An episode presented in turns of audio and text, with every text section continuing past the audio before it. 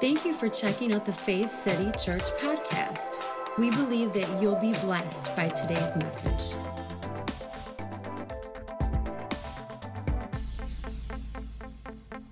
I want to start a new series today. Say new series.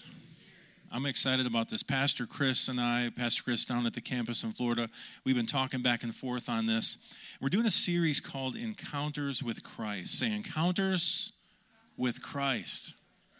And what basically what we're going to do is we're going to look at different Bible characters who encountered Christ, who had these different experiences with Jesus in his real life while he was here, leading up to the Passover, to his death, and to his resurrection. And, and it's really cool because sometimes it's so easy to read a story in the Bible or, you know, about a character in the Bible. And sometimes we can just kind of glaze over that there are actual things that have happened here. There's actual people that have, you know, connected with Jesus and had relationship, which means there's this emotional and relational attachment. And so I really want to do that, but I want to use these real life examples because I think it will help us to navigate our own encounters with Christ in a deeper and more meaningful way. And so today, Encounters with Christ, we're going to look at a gentleman his name is Simon of Cyrene. Say, Simon of Cyrene. So there's a few passages here in Scripture that mention him, and it's really only one passage per gospel. But in Matthew 27 32, for instance, it says, As they were going out, say, going out, they met a man from Cyrene named Simon. Look what they did. And they forced him, who? Simon, to carry the cross. Whose cross was this? It was the cross of Jesus. How many know that Jesus wasn't the only one crucified in all of history? You know, this was a normal way of execution. In fact, I think, I don't know if I have a history exactly right. At one point I did. Um, I believe it was either the Assyrians or one of these groups that, that started it, but they say historically Rome perfected it. Crucifixion was a horrible way to go. It was this is the crazy thing. If you've seen anything, anything, you know, Game of Thrones, anything like that, you can see how violent it was in ancient times. And this was not just an execution, like off with their head. That would be the easy way to go. This was how long can I make someone or have someone suffer until they finally die? That's what crucifixion was about. And so there were many people who were crucified. And, and the beauty to me of the cross is that Jesus changed it to a place where literally generations later, people were putting crosses on things, wearing it as jewelry. You see it all around as a thing of beauty. I mean, think about it. This, this was an execution instrument that through Christ was turned into a thing of beauty. So here we have this is Jesus, you know, his process to Calvary, and we see this man introduce Simon of Cyrene. Mark 15 21 says it like this A certain man from Cyrene, Simon, the father of Alexander and Rufus, oh, interesting, he had some sons, was passing by on his way in from the country, and what happened? They forced him to carry the cross. Luke 23 26 says, As the soldiers led Jesus away, they seized a Simon from Cyrene, who was on his way in from the country. So this guy's just just plugging along and happens to intersect with this. And what happens? They put the cross on him and made him carry it behind Jesus. And although the Gospel of John doesn't specifically mention Simon of Cyrene uh, helping Jesus or carrying of it, it does speak about Jesus carrying his own cross into Jerusalem. Look at this. Finally, Pilate handed them over to them to be crucified. So the soldiers took charge of Jesus. Carrying his own cross, he went out to the place of the skull which in Aramaic is called Golgotha. Say Golgotha. So many of us here would probably say that we're familiar with this story. We're at least familiar with the story of Jesus being crucified. Today we celebrate what they call Palm Sunday. It's when he was brought into um, the, the uh, city there and, and worshiped as a king. He did ride in on a donkey, not a horse. There's a lot there uh, and, and just examples of the difference of the, the kingship of Jesus and how his kingdom works. We're not going to get into that. And, and actually, I had a different way to go, and I just, this particular person, Simon, stood out to me. So we will circle back probably after Easter to, to today, Palm Sunday, and talk about some things. But I, I want to really look into the life of Simon. And we were lucky enough, this is crazy, I don't know how I came across this, but we were lucky enough to get real historical video footage of Simon's testimony. So, yeah, it's awesome, Bruce. So, check this out. I was going into the city to celebrate the Passover, and he he was being let out of the city as a Passover lamb. But we didn't we didn't understand that. Um, when I got to Jerusalem, it wasn't what I expected. There was like 10 times more people there than the last time that I'd, I'd been there to celebrate Passover. And it just seemed like the whole city was angry, like just, just mobs of angry people. And all of a sudden, this, this, this guard, the soldier, he, he grabs me. I mean, he literally just pulls me out of the crowd and he says, for me to carry this guy's cross.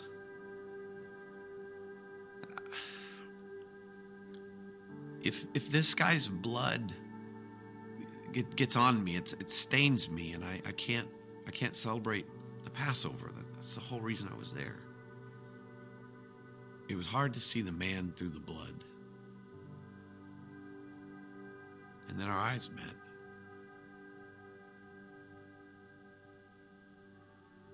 And I knew this man was not a liar. He was not a, uh, a crazy man with grand ideas. He was he was the Messiah. I carried um, what I could but he uh, he carried he carried most of it. We, we began we began to walk. I, I I heard the insults that, that they shouted at him and and now at me. I felt the spit.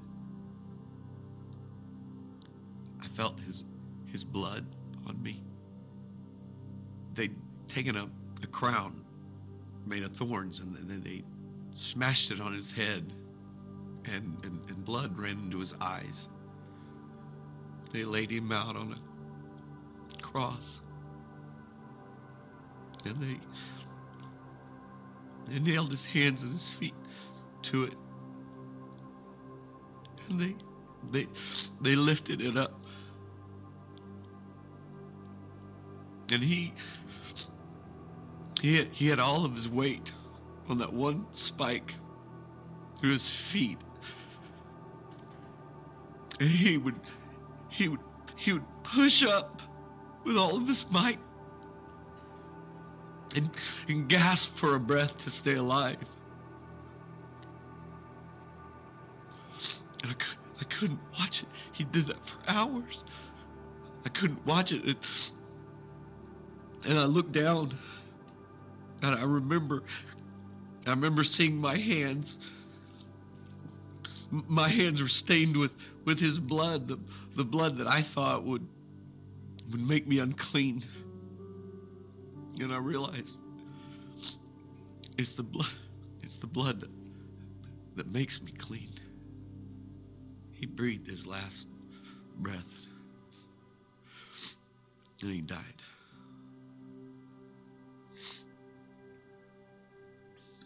And that was a uh, that was the day that I helped Jesus carry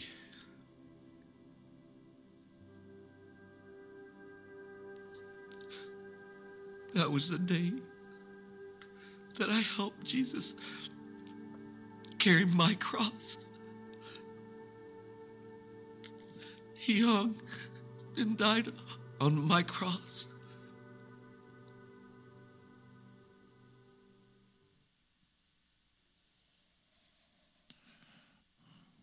A little different glimpse there, huh? Now, obviously, we know that's not actual footage.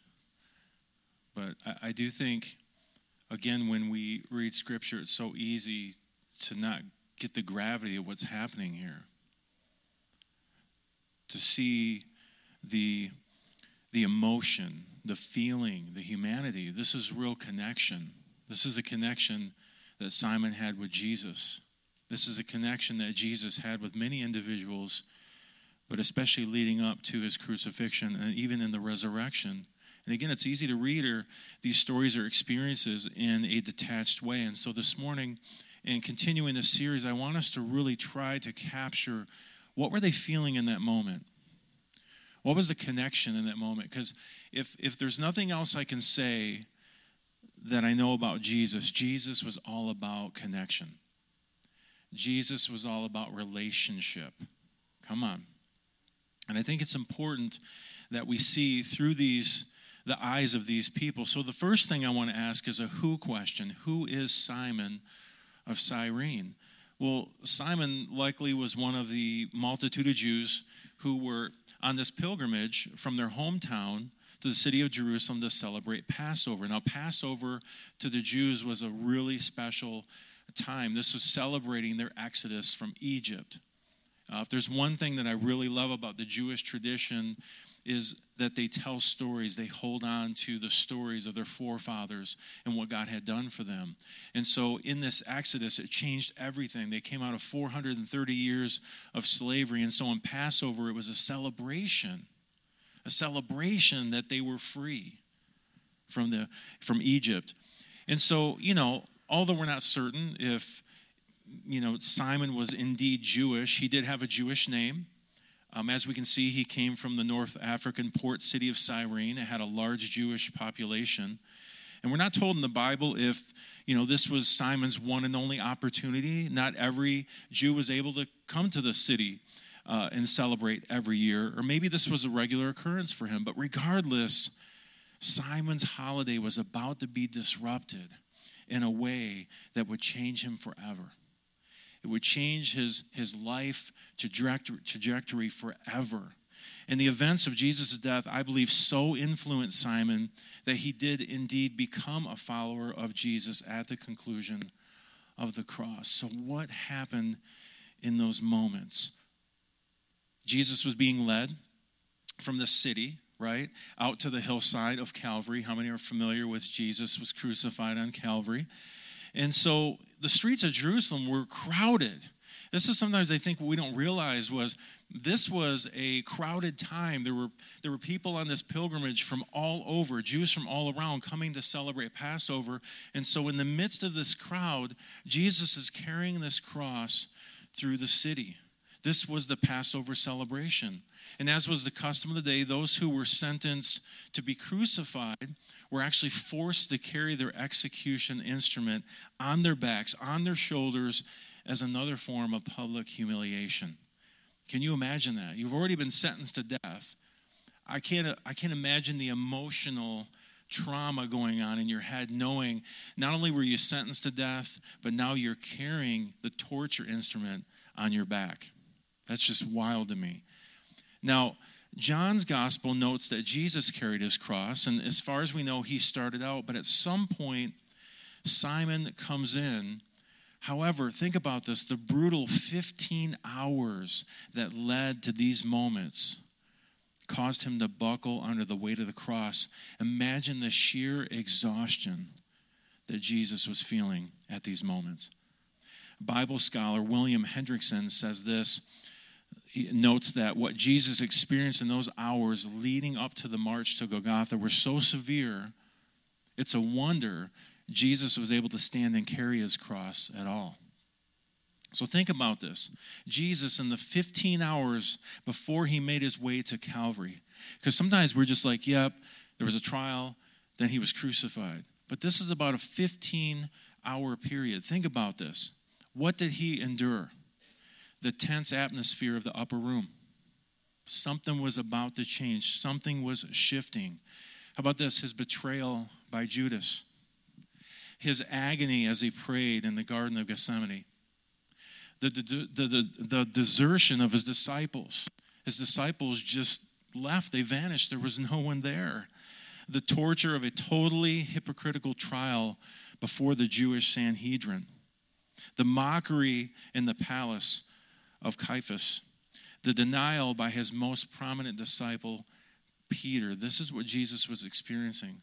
The trial before an unjust judge, the terrible ordeal of being scourged and beaten, and then finally the abuse by the soldiers leading up to the cross being laid on his back. A 15 hour process. Now, scholars differ as to whether Jesus, you know, carry the full cross or just sometimes you've seen in movies it portrayed where it's just the cross beam kind of tied around their shoulders. The cross beam alone was 30 to 40 pounds, and the full weight of the cross was over 100 pounds.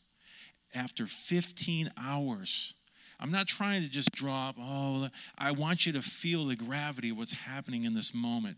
This is why Jesus began to, to, to stumble and, and lose his balance under the weight of this cross, sheer exhaustion. And then we see who enters the scene Simon. Now, it could seem like a chance thing, but I don't think it was.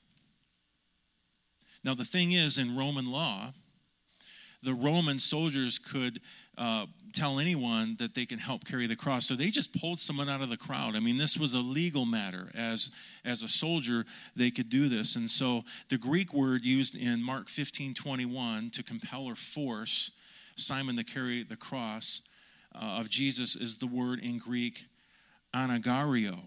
And this word anagario was the same word that Jesus used in Matthew 5 41 when he was teaching his followers to go the second mile when someone asked them for help. Remember what he said? If anyone forces you, that word forces right there. If anyone forces you to go one mile, go with them two miles. Now, I've talked about this before, but this was part of Roman law. If a Roman soldier was in town, they had these really heavy packs, and if they decided that they didn't want to carry the pack anymore, by Roman law, they could demand that you carry it, and you could not refuse. But they only got one mile.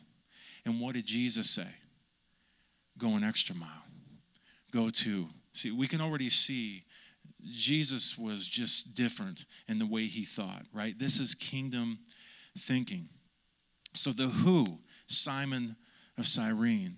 The what, Jesus and the procession of him carrying his cross, Simon's brought in. But I was thinking about the why.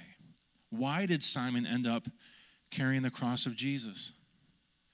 The answer is actually quite simple, yet it's shameful.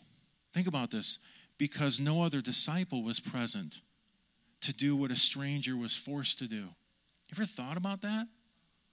Jesus goes through this 15 hour ordeal, sheer exhaustion, and when he stumbles under the weight of the cross, not one disciple is next to him to help. The Roman soldiers had to grab someone and force them to do it. But there's something beautiful that's going on here. See, Simon was called in the service to carry the cross, right? But listen to this without realizing it at the time, Simon fulfilled the words Jesus had spoken and were recorded in Luke 9 23. Jesus said, If anyone desires to come after me, let him deny himself and take up his cross daily and follow me. I'm sure when Simon was packing up, telling the family in Cyrene, I'm heading to Jerusalem, I'm going to celebrate Passover. Maybe it was his first time. There was this excitement. He'd never been able to do it in the holy city. So he packed stuff up. He didn't know what was coming, did he? In fact, when you think of this, thousands of people surrounding the city and surrounding Jesus in this moment, and the one person that's picked out is Simon of Cyrene. See, it could seem like a fluke, it could seem like an accident, but I'm here to tell you, I don't think it was. But in those moments of packing and traveling and the excitement of celebrating, Simon never knew that he would be fulfilling the words of Jesus. If anyone desires to come after me, let him deny himself, take up his cross daily, and follow me. Now, tradition indicates that this cross carrying episode so moved Simon to the core of his being that he did indeed become a follower of Jesus. This is a Jewish man celebrating Passover. Someone who probably participated in many festivals and feasts, one who abided by Torah or the law. But something happened in this connection, in this, I'm air quoting, chance meeting with Jesus that radically changed his life. The words of Jesus from the cross may have so impacted Simon that he never got over what he experienced that day. See, not only did he look at this man who barely, I mean, scripture even said he didn't even have the form of a man. That's how beaten he was. But as he looked at Jesus, as Jesus was on the cross, can you imagine all that thinking, man, this, this man's innocent? I believe this man's the Messiah. And then he says things like, Forgive them, for they know not what they do. Wow. He says words like, My God, my God, why have you forsaken me? He begins to quote Psalm 22. And I believe Simon knew Psalm 22. And he suddenly realized that's a prophetic psalm about the Messiah. Wow, I've had my God, my God moments. But at the end of the psalm, it says that Heavenly Father never turned his face from Jesus, he never turns his face or back on us. I'm just trying to imagine the experience that he had at this day. He assisted the Passover lamb to his death. And that death would be the once for all sacrifice, the writer of Hebrews tells us, bringing all humanity rescue from sin and death. This is what he experienced. And so, what I want to do is, I'm trying to paint a picture of, of what Simon had gone through in this connection. And, and by the end, we're going to see what that resulted in in his life and even to his family. But there's something here about this Luke chapter 9, verse 23. And I want to dig into this. Just hover here for the next several minutes and see what is it that Simon had fulfilled. What were the words of Jesus? Let's read them again. If anyone desires to come after me, let him deny himself, take up his cross daily, and what? Follow me. Now, you know me. I like to dig in the original language because sometimes, as beautiful as English translations are and the, the you know, plethora of, of English translations we have access to, especially now, I mean, on a digital device in your hand, it's like Star Trek stuff, right? It's like Bible in your hands. So many times, the words and the mood and the tense and what's happening, it's really hard to translate into English. And so I want to look at this today. The first portion says, if anyone. Now, this is Jesus speaking. And it says he spoke to all of them. I think that I'm part of the all. How about you? Say, I'm an all. That's right. If anyone desires to come, what's the word? After me. This word after in Greek is the word apizo. Apizo. Listen to this it means to regard with close attention, to mimic. Now, listen to this it means to be magnetically drawn after. In fact, it comes from this word optonomai, which means to gaze at something remarkable.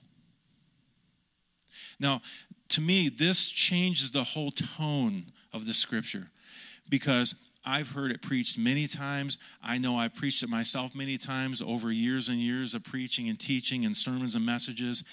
And how many have heard me say this that we can go to Scripture and we can read it or we can hear it as either a threat or a promise? I'm telling you, I know that I've taught this before with great intention as a threat.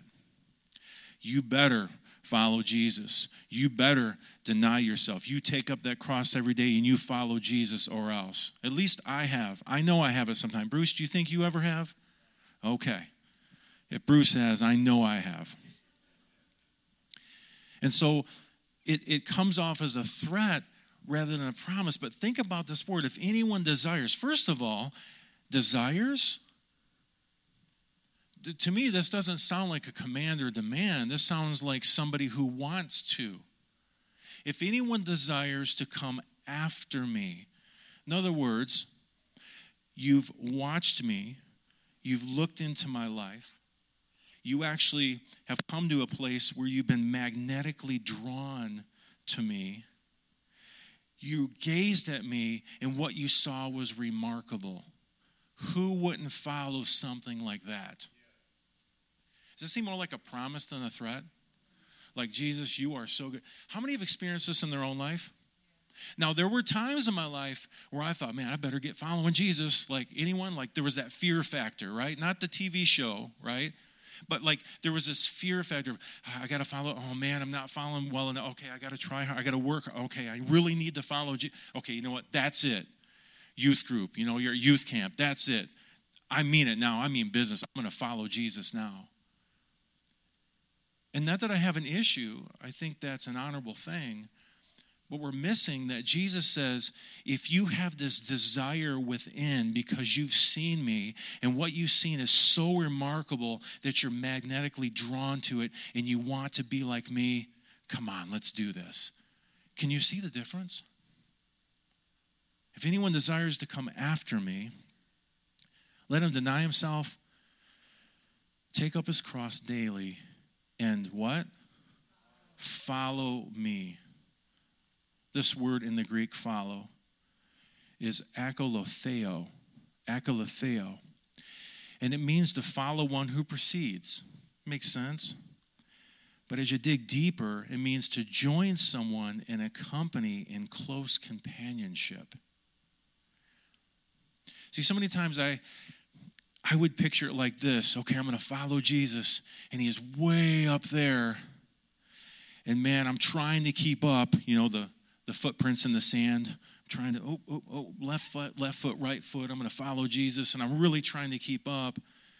But this following looks to me more like a close companionship where you're walking alongside. In fact, if you break this word down in the original language, ah is a particle of the word union, and kaluthos, it literally means a road. So think about this. Jesus saying, if you have this desire, anyone who has the desire, and I almost can see it like this like he's saying, the reason you have that desire is because. Think about it like that. You've paid close attention to me.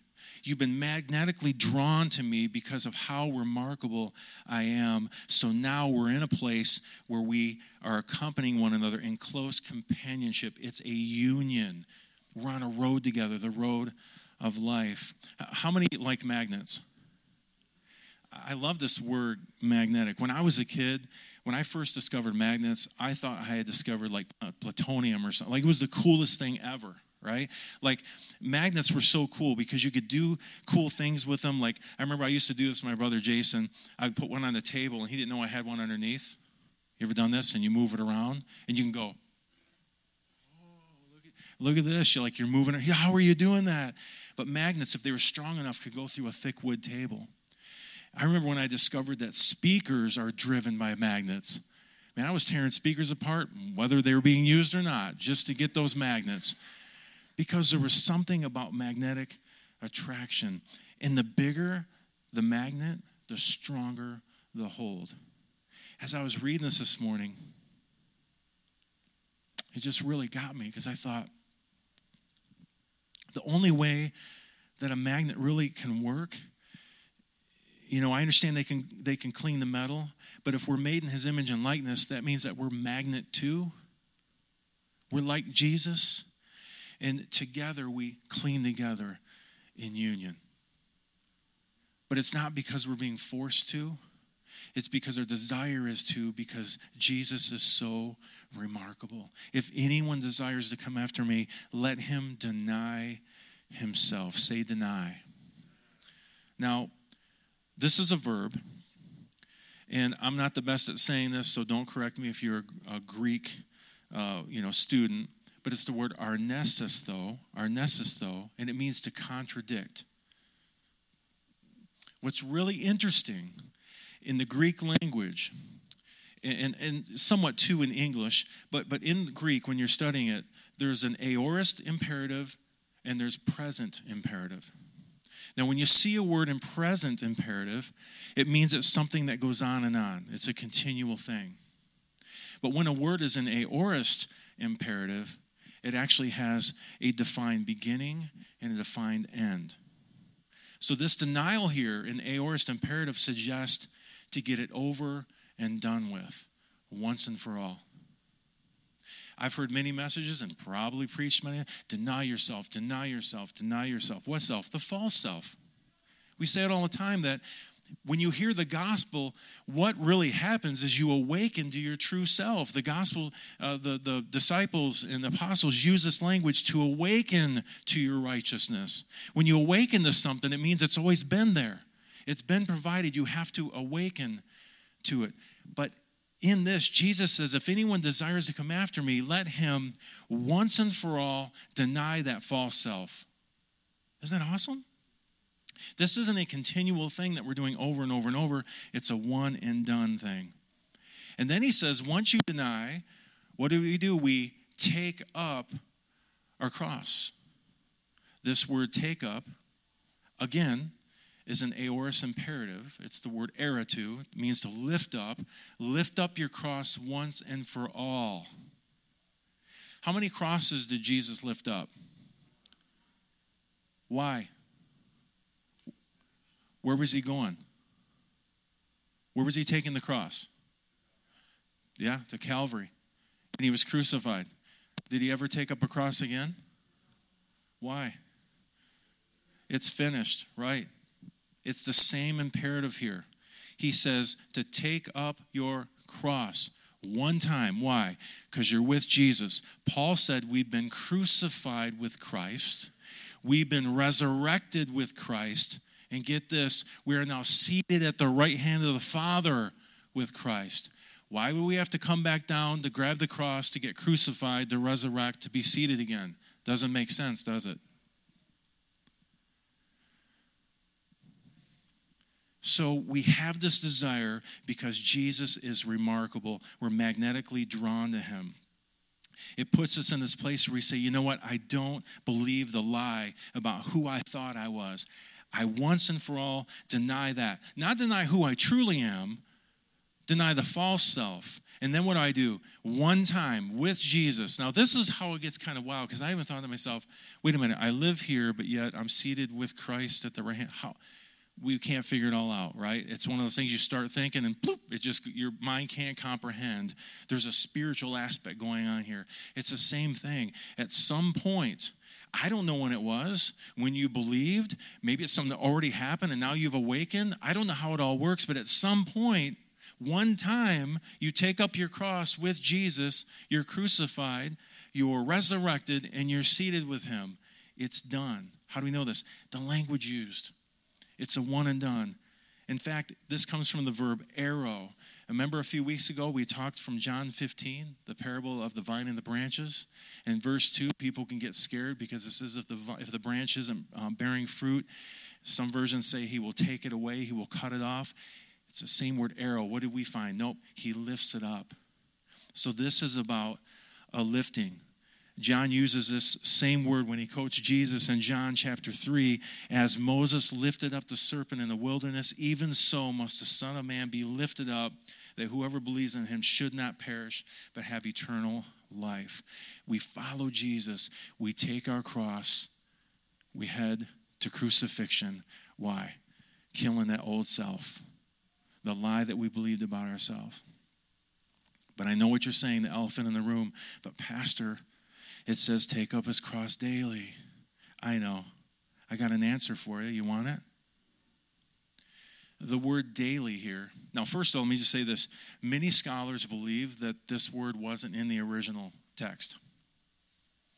Sometimes there have been words that have been added or changed because someone had a certain theology, whoever the scribe was, and they wanted to make sure they're like, man, that, here's what it usually is. Now, that's too good let's add something to it. Now, I'm not saying that, you know, they had ill intention, that they're evil people. I'm going to change this up. It's just human nature, right?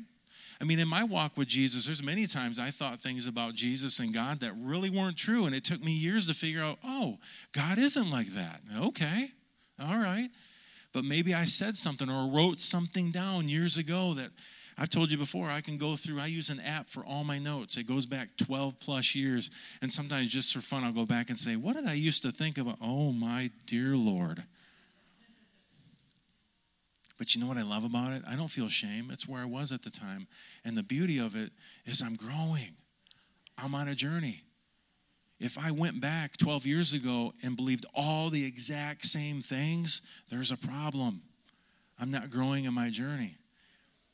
That's why it's even tough. I've been looking, you know, lately, a lot of times on a, on a website at a church, we'll go, these are our beliefs. Well, beliefs change but there's values that don't change, right? But this word daily, it doesn't, when you look at the original language and the context, it doesn't connect with taking up your cross. It's that word kath hemeron. Kath hemeron. It means on a daily basis, and it doesn't work because we just saw that the lift up is a one time, it's a once and done. And if you have to, if you actually look how it's written in the Greek, it connects actually with the word follow. It connects with our closeness and walking the road in the closest possible association with Jesus. So, if we were to look at this again, we would read it as okay, if anyone desires, you have a desire because you see this remarkable Jesus. He's drawn you in magnetically. You want to be like Jesus. And so, what do you do? You once and for all deny that false self and you see yourself as a self that Jesus has called you. And you take up that cross one time with Jesus. You're crucified, you're buried, you're resurrected, you're seated now at the right hand of the Father with Jesus. Isn't that awesome? But what's the daily process? It's the following. It's the connection. It's reminding yourself, I'm connected to God. Nobody can destroy that connection. No one can snatch me out of the hand of the Father. Why? Because I'm connected. And I think that the Mirror Bible translates this so well. Let's look at this together. He then looked everyone in the eye and said to them, joining me in close companionship in your daily walk involves perceiving my mission as fully representing you. Get over and done with any idea of self that contradicts your true I amness. Here is how you do it. How do we do it? Lift up your cross once and for all by seeing it mirrored in mine. My cross is your cross. Isn't that beautiful? So then it really brings up the question of how. How might the encounter between Simon of Cyrene and Jesus of Nazareth be understood and applied by us? Because I do think that every scripture that was written and inspired, when, when men would, would pen these words, I believe that they were inspired. They were inspired to write at a certain time to a certain people about a certain subject or what's going on. But I also believe, I guess we would say that's the literal translation, but I also believe that there's biblical application. There's things that we can apply to our own life. So, how might the encounter between Simon of Cyrene and Jesus of Nazareth be understood and applied by us? Well, think about what we read in Mark. Mark 15 21. A certain man from Cyrene, Simon, the father of who? Alexander and Rufus, these are his sons, was passing by in his way in from the country, and they forced him to carry the cross. Now, again, it's so easy to read something like this, and first of all, go, Simon of Cyrene, don't know who that is. And even easier to go, Alexander and Rufus? I mean, who's that? Well, what we get here is that Simon was the father of at least two sons, Alexander and Rufus. Now, Imagine how this event of carrying the cross and seeing Jesus crucified, hearing his words from the cross, having that where his eyes, I love in there where he said, Our eyes met, and I knew he was in us, and I knew there was something there. Think about how this had marked Simon. Let's say it like this think about how this had marked their dad. How might the conversations have unfolded when Simon returned back home to Cyrene? What was the mood? What were the words that were used when Simon conveyed these events and these experiences while the family shared a meal? Now, I don't believe that Alexander and Rufus were named by accident. I don't think Mark just thought, hey, man, let's just throw Alexander and Rufus in there. Why not? Because we read it, we're like, I don't know who Alexander and Rufus are. But I believe this because they went on to be marked as men of faith that others in the early days of the church would have been aware of and known. I believe that when Mark wrote these words, he assumed that people knew who Alexander and Rufus were.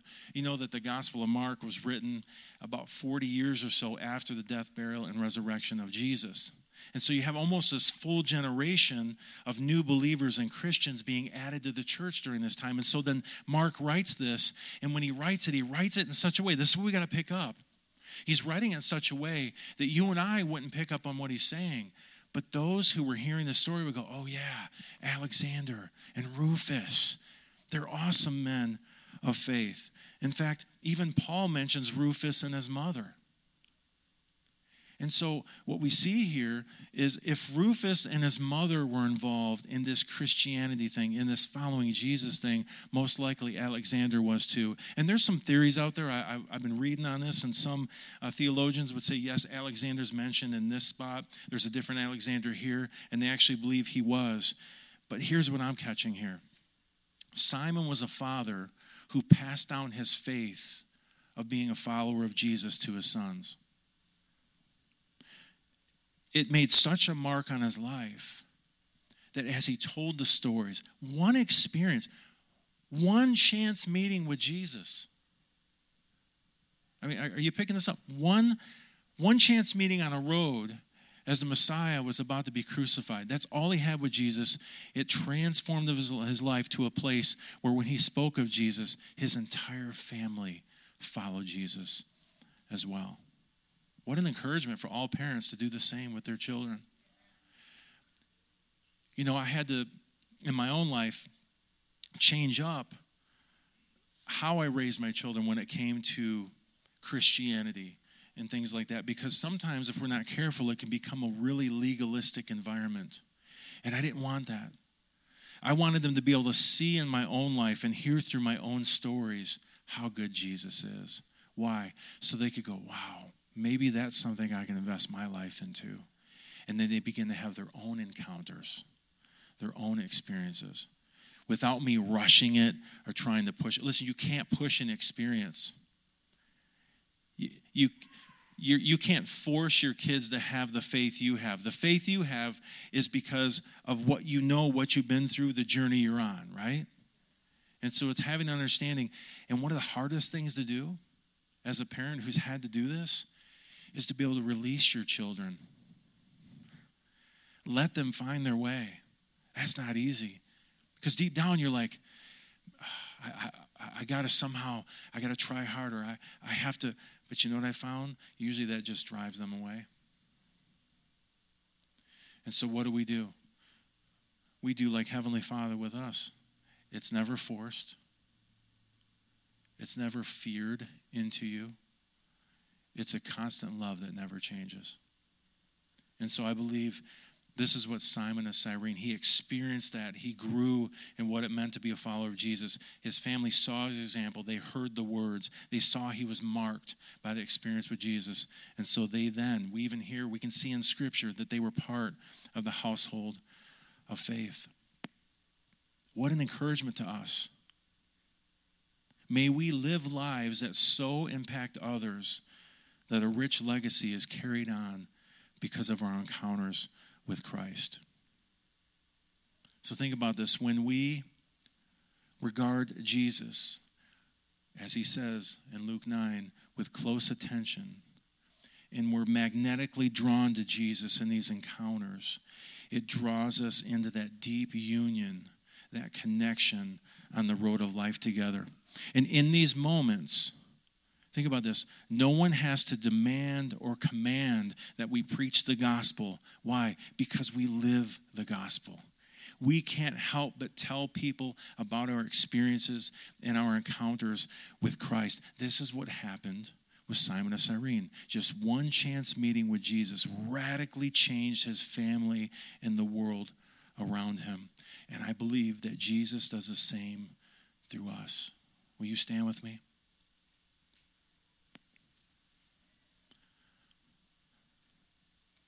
I grew up for a lot of my life in church, heard a lot of great preachers with great intentions.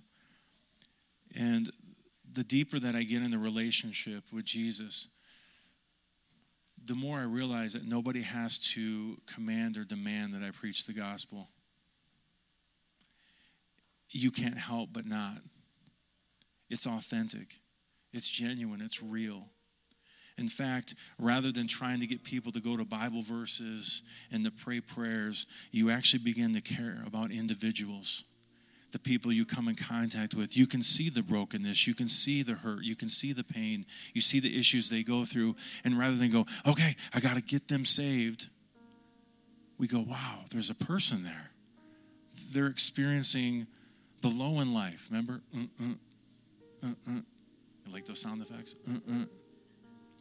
They're experiencing life like a heartbeat, like we all do. And maybe they're in a low right now. And in those lows, they have no one to turn to. They don't know which direction to go. See, it's in those moments where I believe the real gospel is lived out, where we care for them, we empathize, we hear their story. We're slow to speak. We're quick to listen. We hear their story. We hear their pain. And, and, and, in fact, even if we don't agree with their life or lifestyle, we begin to go, oh, I see why they are where they are, and they believe what they believe. And God still loves them right where they are.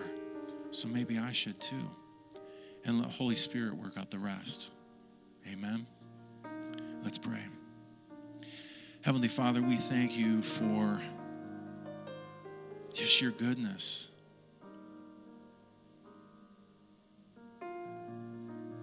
We thank you for your care for us. We thank you that as we see today your instruction in Luke 9, it's not a command that we better follow you or else. It's saying, if you just knew how good I was, if you just knew how much I loved you, it would create an automatic desire. You'd be magnetically drawn to me because I'm so amazing. I'm so magnificent. I love you with a love that, that no one on this earth could feel for you. And it's in those moments, without demanding, without commanding, this true, authentic desire wells up within us to say, Jesus, I want to take up my cross once and for all. I want to follow you. I want to be crucified, buried, resurrected. I want to be seated with you. I want to be in union in life with you, do life with you and with others. If you're here this morning, you think, you know what? I don't know if I've ever really made that decision or saw it that way. Today's your day. Salvation's already been uh, given, it's already there. Salvation, really in the Greek, is healing, preservation, deliverance, safety, wholeness. It's already done. We just have to awaken to it. So maybe you're there this morning thinking, man, I, I, I want to follow this Jesus. I want to do that first step and take up that cross with Jesus. I want to be on this journey with Jesus. I don't understand what all that means. I don't know where all the scripture verses are and all the Christianese to speak. It doesn't matter. It only takes faith. If you're here this morning and that's you, this is how simple it is. Say, Jesus, I trust you. I'm in this. I want to follow you. We thank you, Holy Spirit. You're working in hearts right now whether here or online, this could be the beginning of a great journey for many people. And for those of us who have been on the journey, thank you, Holy Spirit, for the reminder that we're in you, you're in us, we're connected in union together, and there's nothing we can do to change that. We thank you for these things in Jesus' name. And everyone said, Amen. Amen. Well, For more information about Faith City Church, please go to faithcity.tv. As always, we pray that you would grow in the knowledge and grace of our Lord and Savior, Jesus Christ.